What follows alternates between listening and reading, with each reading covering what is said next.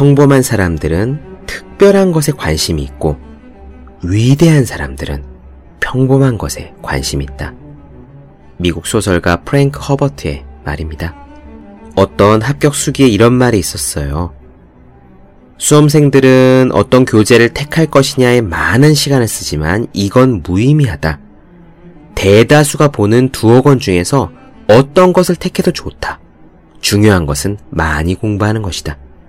즉, 남들과 같은 책으로 하되 남들보다 많이 하는 것이 핵심이다. 그렇습니다. 특별한 공부 기술을 찾지 않아도 됩니다. 고수는 평범해요. 그들은 평범한 자질을 가지고 다른 사람들보다 조금 더 비범하게 노력했을 뿐입니다.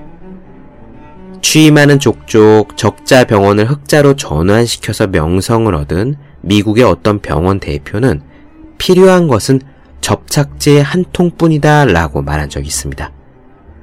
접착제를 엉덩이에 바르고 나서 맡은 일에 최선을 다하면 된다는 거죠. 그래요. 그저 평범한 방법으로 더 많이, 더 열심히 공부하는 것에 해답이 있습니다. 위대한 사람의 공부 방법은 결코 특별하지 않습니다. 책상에 놓기만 해도 공부하고 싶어지는 365 혼공 캘린더 평범한 고수의 평범한 비밀 의한 대목으로 시작합니다.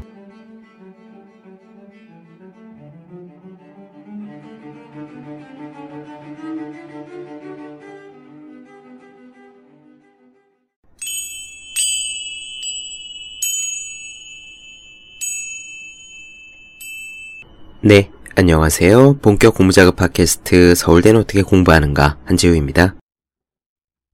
우리는 지금 빈센트 반 고흐의 반 고흐 영혼의 편지를 살펴보고 있습니다. 고흐가 동생 테오에게 보낸 편지를 읽으며 저는 마치 고흐의 일기장을 읽는 것 같다는 생각을 해요. 테오는 고흐에게 둘도 없는 영혼의 동반자였고 실제로 동생 테오 역시 고우가 자살을 하자 몇 달 지나지 않아 그 충격으로 사망하고 맙니다. 이 세상에서 자신을 알아주는 사람, 그리고 자신을 믿어주고 경제적으로 후원해주고 응원해주는 사람. 한마디로 요약해서 자신을 가장 진정으로 사랑해주는 사람에게 자신의 꿈과 노력과 좌절과 슬픔에 대해 솔직하게 쓴 글, 어쩌면 일기장보다 더 내밀한 글이 이 편지가 아닌가 합니다. 그래서 만약 우리가 극한의 어려움 속에서도 꿈을 포기하지 않은 사람의 마음을 알고 싶다면 도대체 얼마나 큰 용기와 믿음과 굳세 멘탈이 있어야 어려움을 이겨낼 수 있는지 알고 싶다면 그리고 실제로도 세계적인 반열에 오를 정도로 성공을 해낸 실제로 결과를 낸 사람의 진실을 알고 싶다면 이 영혼의 편지는 다른 어떤 평전이나 자기 개발서보다 더 날 것 그대로의 진실을 우리들에게 들려준다 생각합니다. 오늘의 이야기에서는 후회에 대한 내용이 등장할 거예요. 고흐에게 태호 역시 후회하게 될 것이라 말했나 봅니다. 왜 그렇지 않겠습니까? 모든 것을 버리고 다 실패하고 늦은 나이에 미술을 한다고 뛰어들었으니까요. 이 후회라는 감정에 대해 고흐가 뭐라고 말했을지 궁금하시죠? 조금 있다가 들어보시면 될 겁니다. 저는요, 후회에 대해서 이런 경험을 한 적이 있어요. 다른 분들은 어떠실지 모르겠지만, 진짜 후회란 자기가 열심히 할 때만 가능한 거거든요. 즉, 제대로 노력하지 않을 때는 후회하는 감정도 들지 않습니다. 이를테면 제가 고시 공부를 할 때 며칠 동안 연속으로 스타크래프트를 하고 공부를 손에서 놓잖아요. 그렇게 신나게 놀 때는 후회감도 들지 않습니다. 그러다가 정신을 차려서 공부하기 시작하면 그때 비로소 후회감이 밀려든단 말이죠. 그런데 여기서 고흐는 한 발짝 더 나아갑니다. 이렇게 말해요. 자기는 후회할 시간도 없다고요. 이런 한마디만 봐도 고흐가 얼마나 열심히 몰입했는지 또 얼마나 치열하게 그림을 그렸는지 알 수 있습니다. 그래서 이런 말로 이어질 거예요. 계속 열심히 할 수 없다면, 지금보다 더 열심히 할 수 없다면 용기를 잃을지도 모른다. 그렇습니다. 진정한 용기란 또 어려움을 헤쳐나갈 수 있는 힘이란 계속 열심히 노력하고 있다는 그 자신감에서 나오는 겁니다. 그럼 오늘 이야기 시작하겠습니다.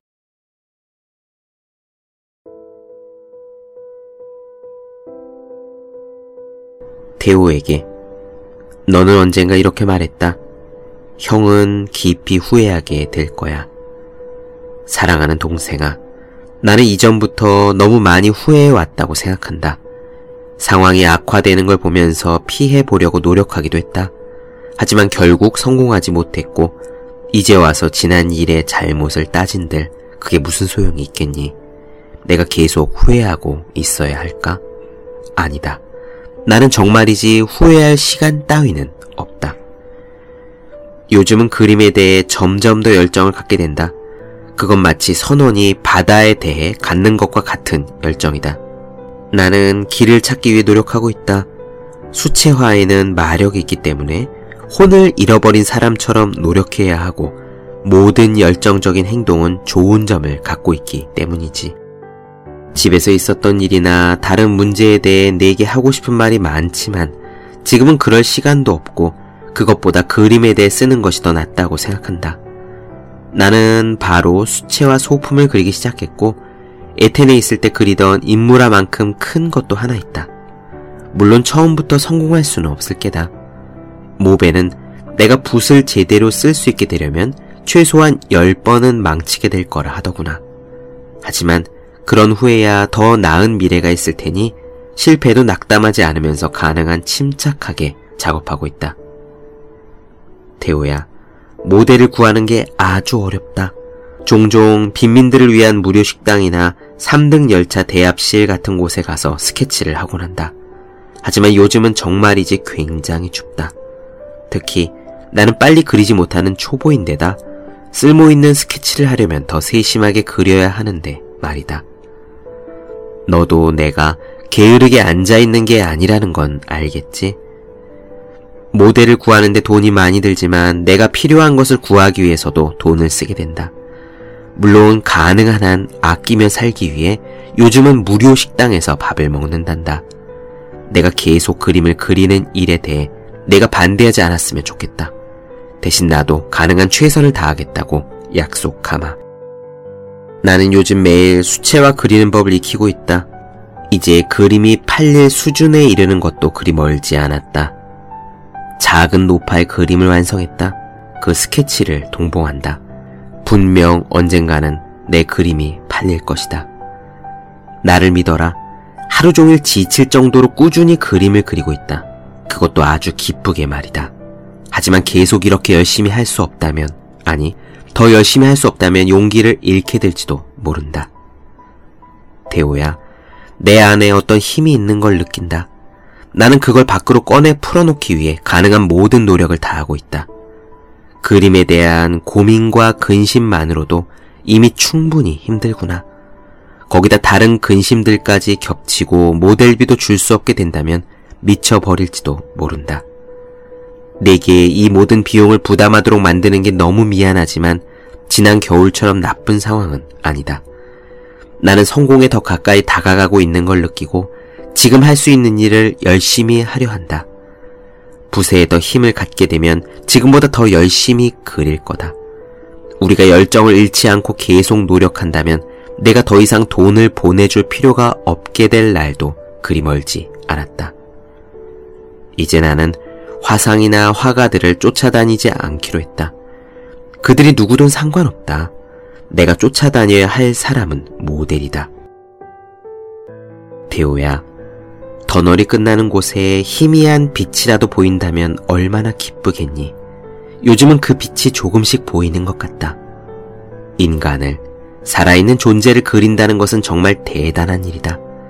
물론 그 일이 힘들긴 하지만 아주 대단한 일임에는 분명하다. 내가 예의범절을 까다롭게 따지는 사람들과 잘 지내는 요령이 없다는 건 솔직히 인정한다. 하지만 그 대신 가난하거나 평범한 사람들과는 더 잘 지낸다. 앞의 사람들에게서 잃은 것을 뒤의 사람들로부터 얻는다. 결국은 나 자신이 관심을 갖는 환경, 표현하고 싶은 환경 속에서 예술가로 살아가는 것이 올바르다고 할 수 있지 않겠니? 그걸 나쁘게 생각하는 사람이 있다면 그 사람이 문제인 것이지. 너는 내가 화가가 된 것을 후회하는 순간이 올지도 모른다고 말하겠지. 어떻게 말해야 할까? 그런 후회를 하는 사람은 그림을 그리기 시작할 때 충실한 훈련은 게을리한 채 그저 승리자가 되려고 허겁지겁 달려왔을 것이다.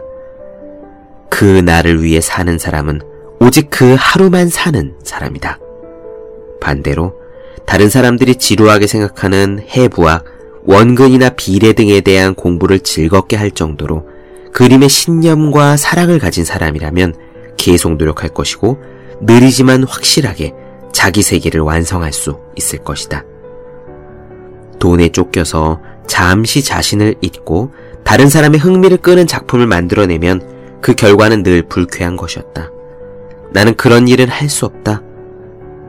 모베도 크게 화를 내며 그 쓰레기는 찢어버리라고 소리를 쳤고 나 역시 처음에는 그림을 찢는 일이 힘들었지만 결국 다 찢어버렸다.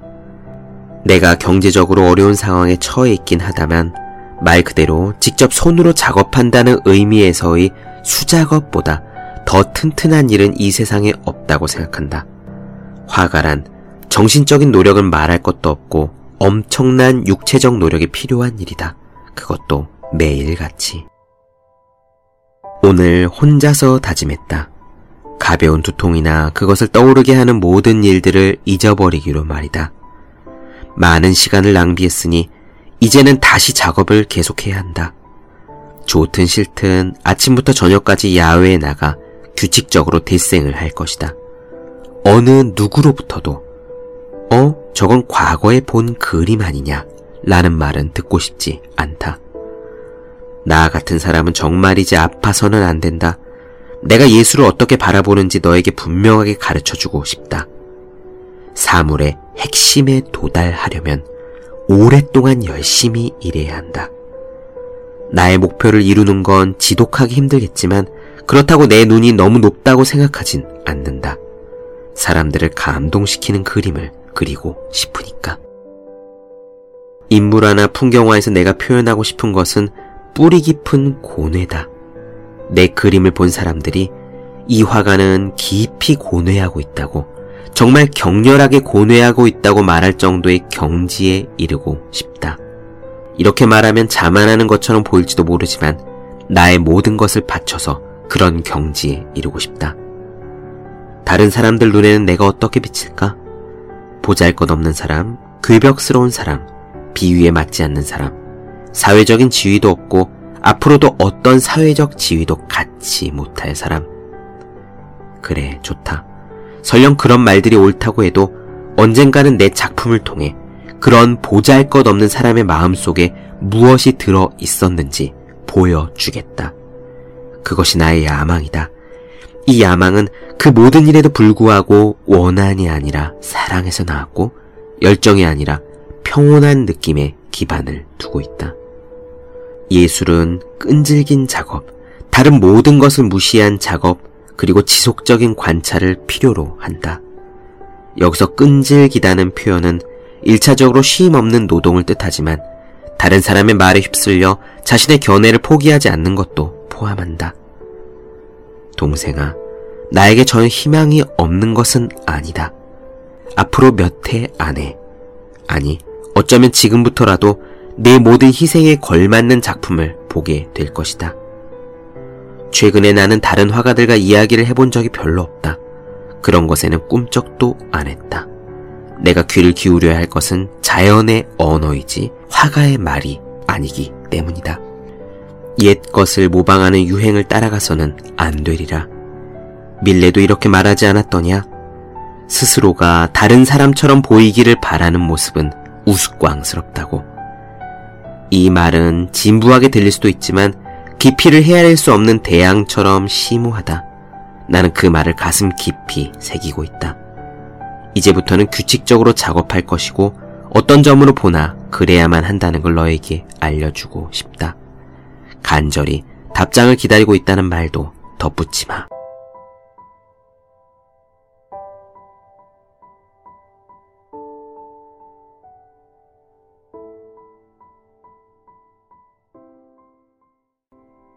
네, 본격 공부작업 팟캐스트 서울대는 어떻게 공부하는가 빈센트 반고흐의 반고흐 영혼의 편지를 나눠드렸습니다.